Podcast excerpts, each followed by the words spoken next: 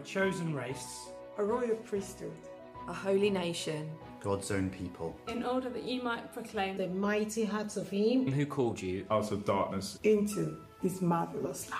Into His marvelous light. Into His marvelous light. Into His marvelous light. Into His marvelous light. Into His marvelous light.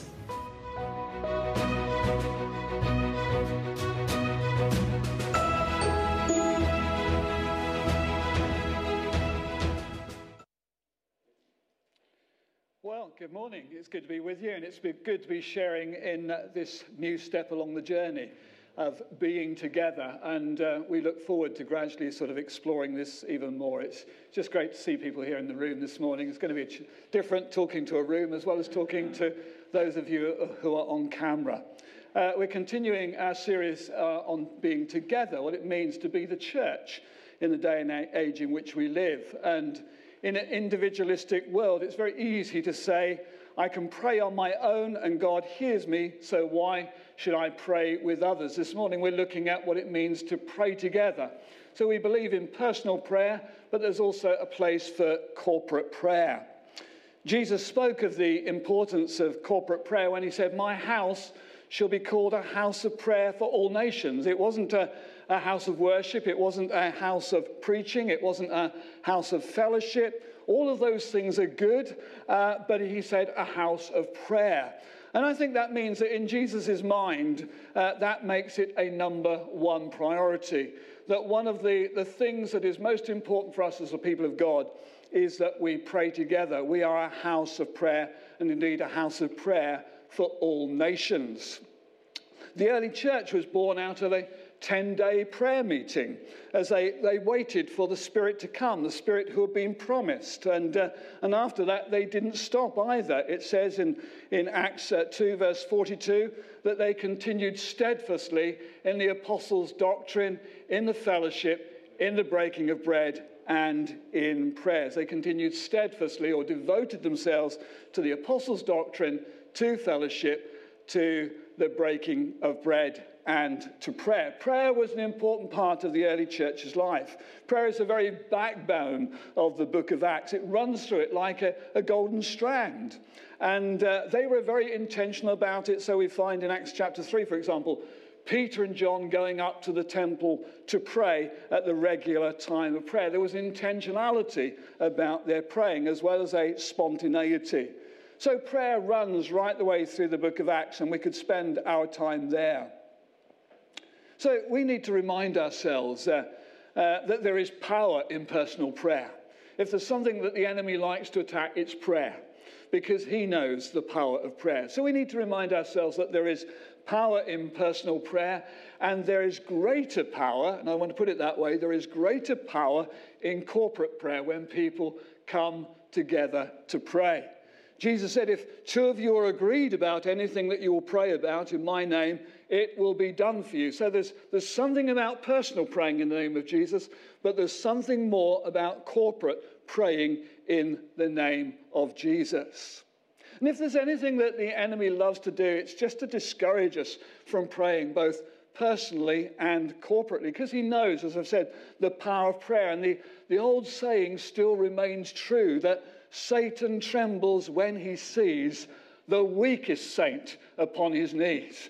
So you may feel totally weak, and that's okay with God because you with God can do great things. When we pray in our weakness, great things happen. It's not about us having to be strong, it's finding our strength in Him. It's encountering Him and hearing Him and responding to Him. So Satan trembles when he sees the, the weakest saint upon his knees. But I want to say more than that Satan is mortified when we pray together because he knows that there is a greater power in our getting together, whether it's in twos or threes or whether it's as a church community. He knows that there is power in united prayer. And that is why he seeks to stop it. That is why he seeks to throw things across our path to put us off coming when we have a prayer meeting.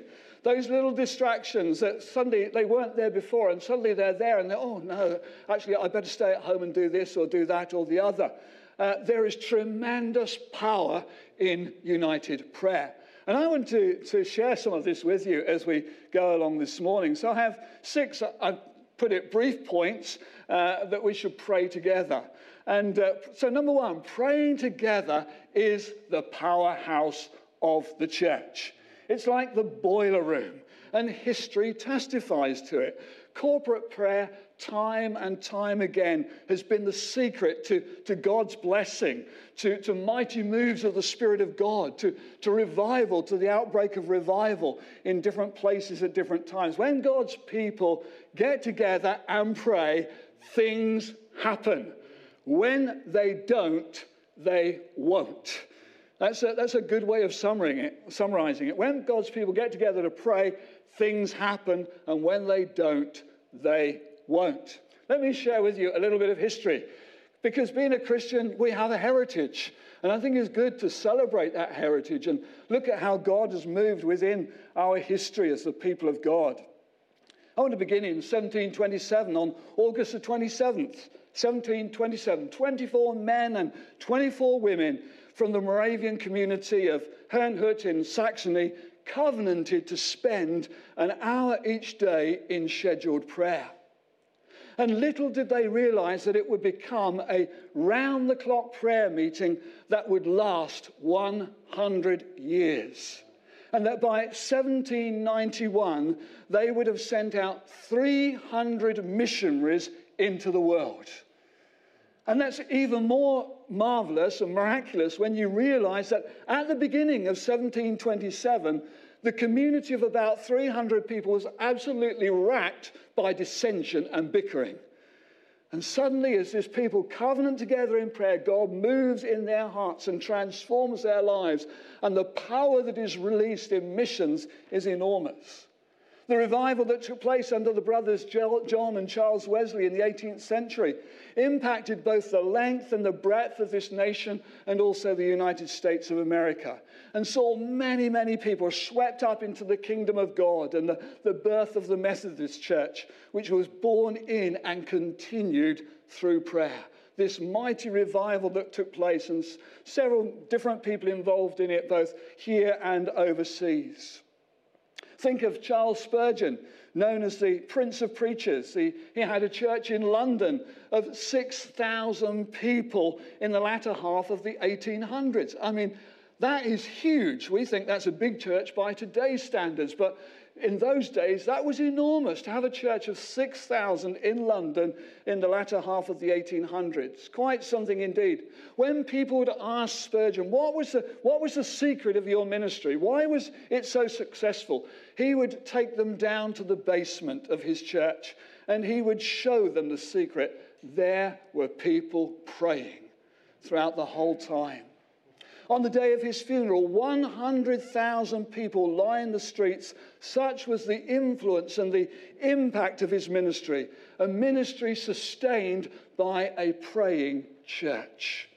Such is the power of prayer. And I'd encourage you to, to go away and read some of these stories in your own time because they're so stirring and so motivating. The Welsh revival of 1904, 1905 that swept through Wales and spread into England and Scotland and saw an estimated 100,000 people converted in Wales alone and an estimated million people across the United Kingdom, across Great Britain. It was born in prayer as people once again, hungry for God, met together to seek his face. The Pentecostal outpouring of the early 1900s was born in prayer again as people hungry for God, desiring to, to know the reality of God, not just words, but desiring to know Him in power, in presence and in power. They prayed together. They sought God's face. They sought the baptism of the Holy Spirit. And it would become a phenomenal worldwide church planting and missionary movement, numbering millions upon millions. I mean, it is phenomenal. You go to the Hebridean revival of 1949, 1952, which took place during a time of despair and, and, and depression following the Second World War. There was no hope. People just were lost and, and engulfed in the sense of lostness. But there was a mighty revival that took place as they began to seek God. They began to pray and seek his face. And out of travailing prayer, that there was brought forth revival, renewed hope, and, and a bold and zealous faith. Go and read the story. I mean, it's just amazing. There are so, so many stories to tell here. And even as I was preparing this, I was tempted to put this one in and that one in and another one because there are, there are loads of them. When God's people pray, things happen. When they don't, they won't. Yeah, that's what we need to know. And that's what we need to remind ourselves of. Prayer is the powerhouse of the church. Without it, the church dies. But by it, the church thrives. History testifies to it, and every generation must learn it. And it may be that you've been growing up in church. It may be that you've grown up with faithful parents and, and, and you've just grown up amongst the things of God, but you've never encountered your God for yourself. You've never been into that place of prayer where it's like you're in the presence of God. I would encourage you to hunger after Him and thirst after Him because He will fill you as you respond to Him. Secondly, praying together is the expression of our corporate dependence on God. We thank God for every gift, every talent that He gives to us as a body of His people, as Barney has already expressed. But there is a, a very real danger in the age in which we live that we, we become self confident, we become self assured, we become self reliant.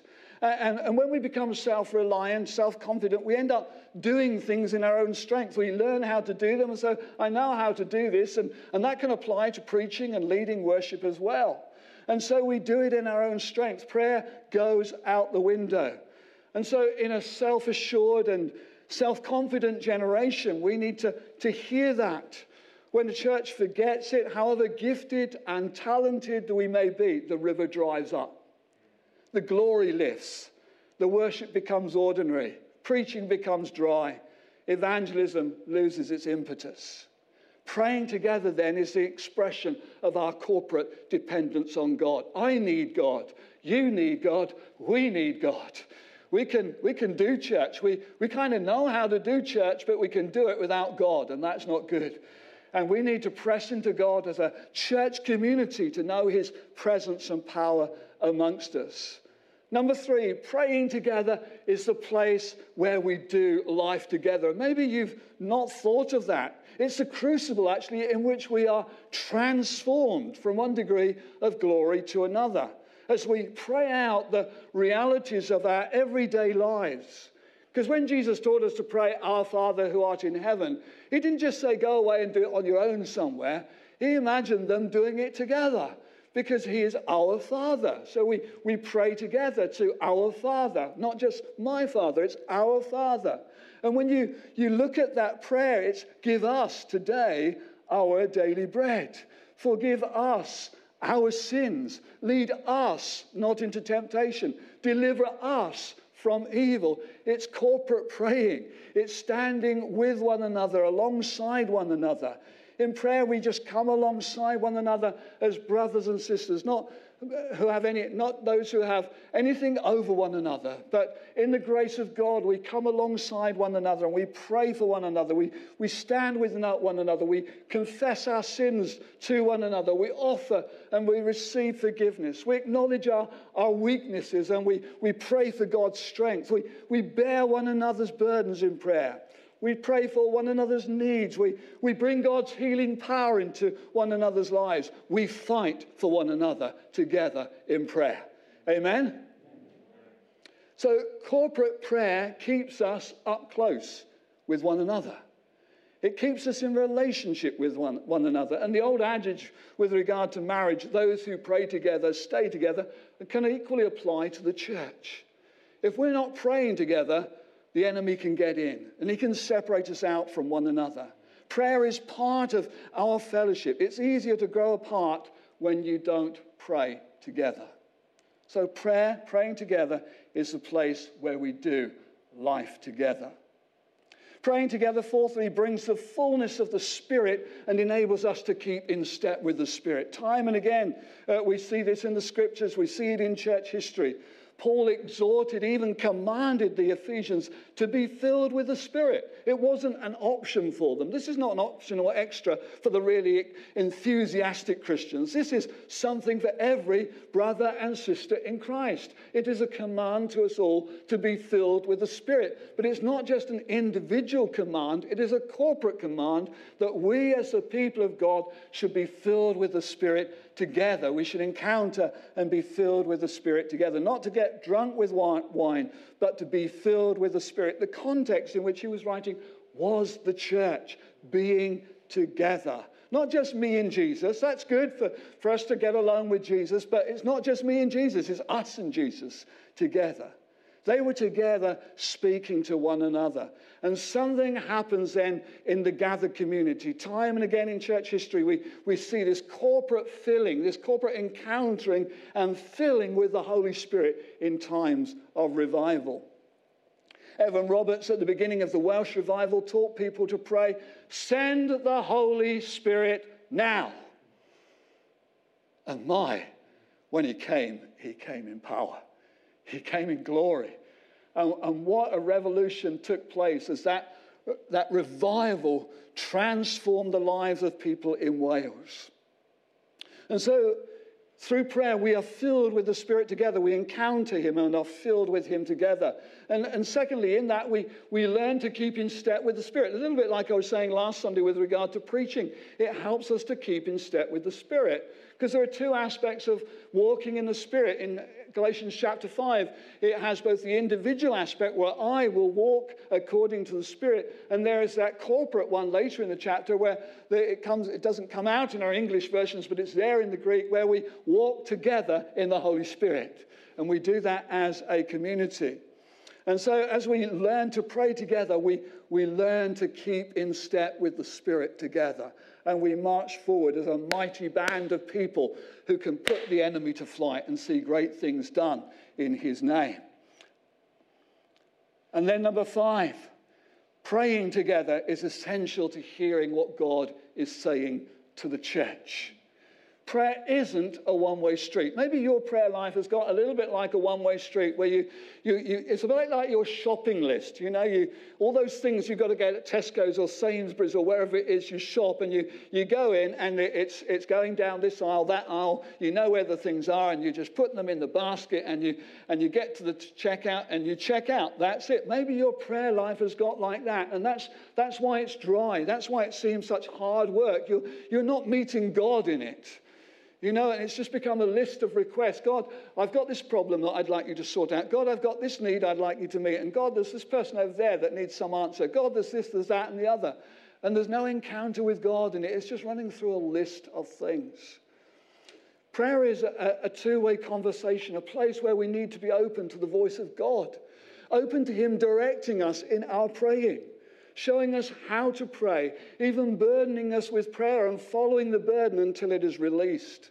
There's one thing I think we need to learn as I studied this afresh, and I feel really challenged in it, because so much praying today is about in the moment and, and, and swift prayers. And yes, there are arrow prayers, but there, when you read these stories, they prayed through, they travailed in prayer, they met together and they sought God until He come. They sought God until there was a dramatic answer, and so on. So it's not just a one way street where we get to say everything. We need to listen to God. And true prayer involves that listening, it involves hearing and responding to the prophetic voice. When we gather, therefore, we should be open to the Holy Spirit. How does He want us to pray?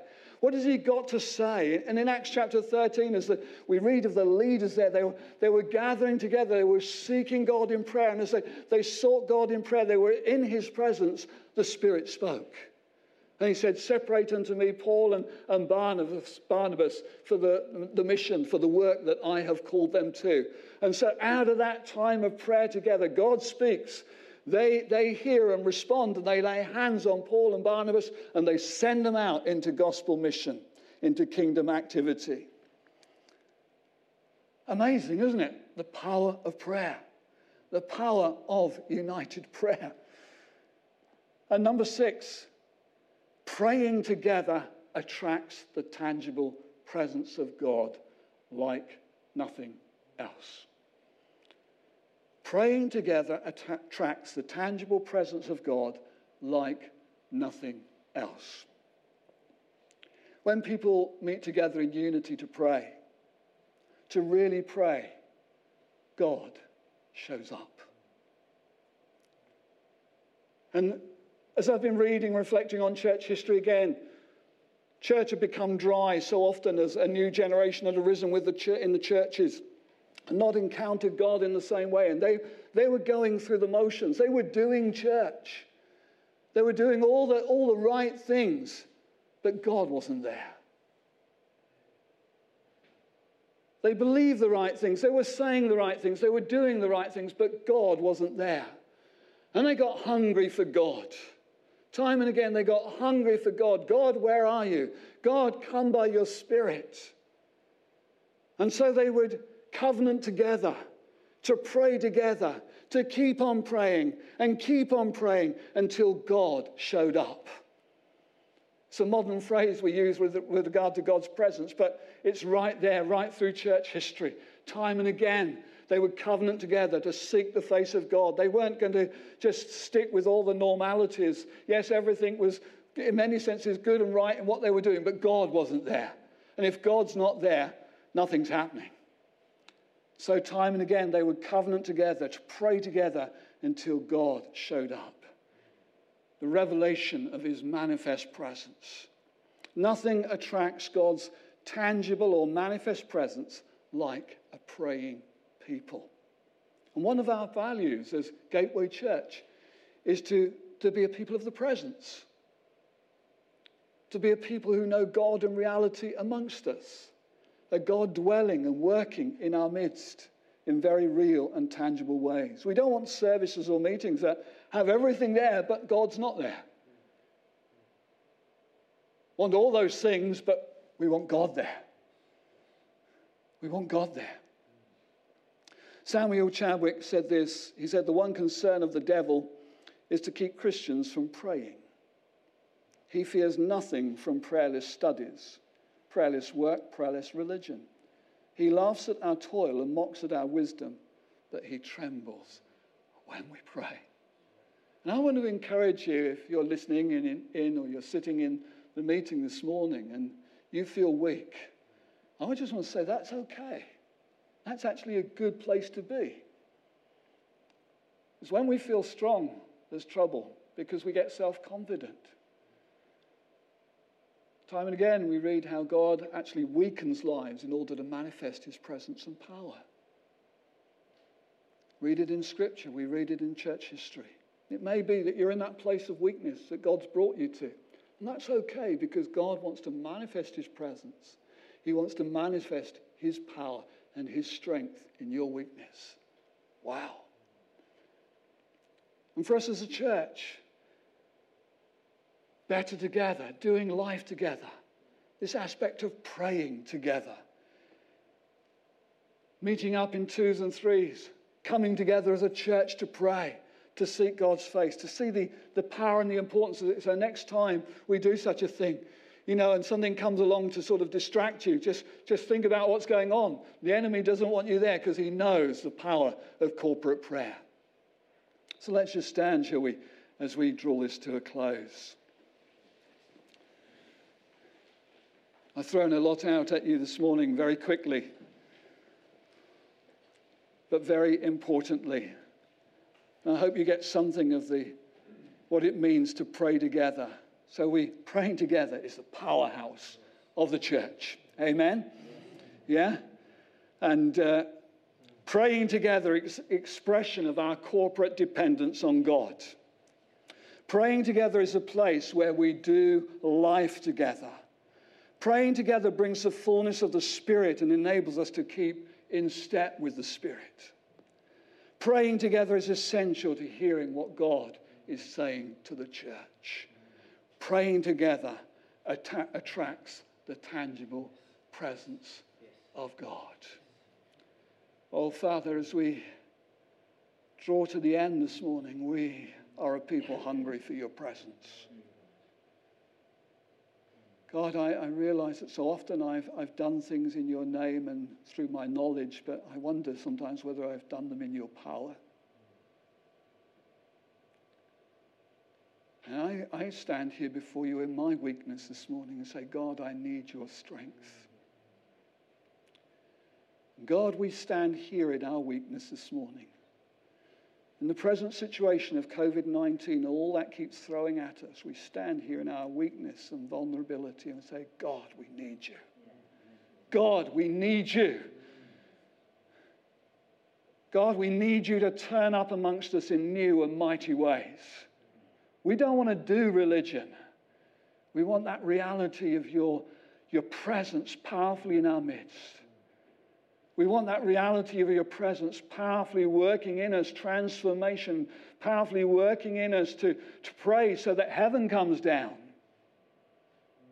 And we see something happen in our lives and through this church that impacts this town and beyond that we can't imagine even at this moment. God, we, we're saying, Your kingdom come, your will be done on earth as it is in heaven. Make us a more importunate people in prayer. A people who will not pray lamely, but a people who will pray until we have an answer. A people who will learn together to pray together until heaven comes, and then we'll keep on praying to keep heaven amongst us, that we might know the glory of your presence and your kingdom coming in ever increasing measures. Oh Lord, fill us afresh with your Holy Spirit.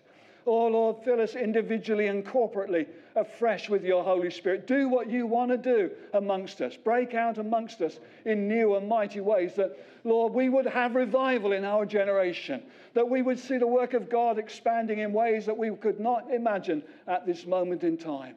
God, your kingdom come, your will be done on earth as it is in heaven. In Jesus' name. In Jesus' name. And everyone said, Amen. Amen.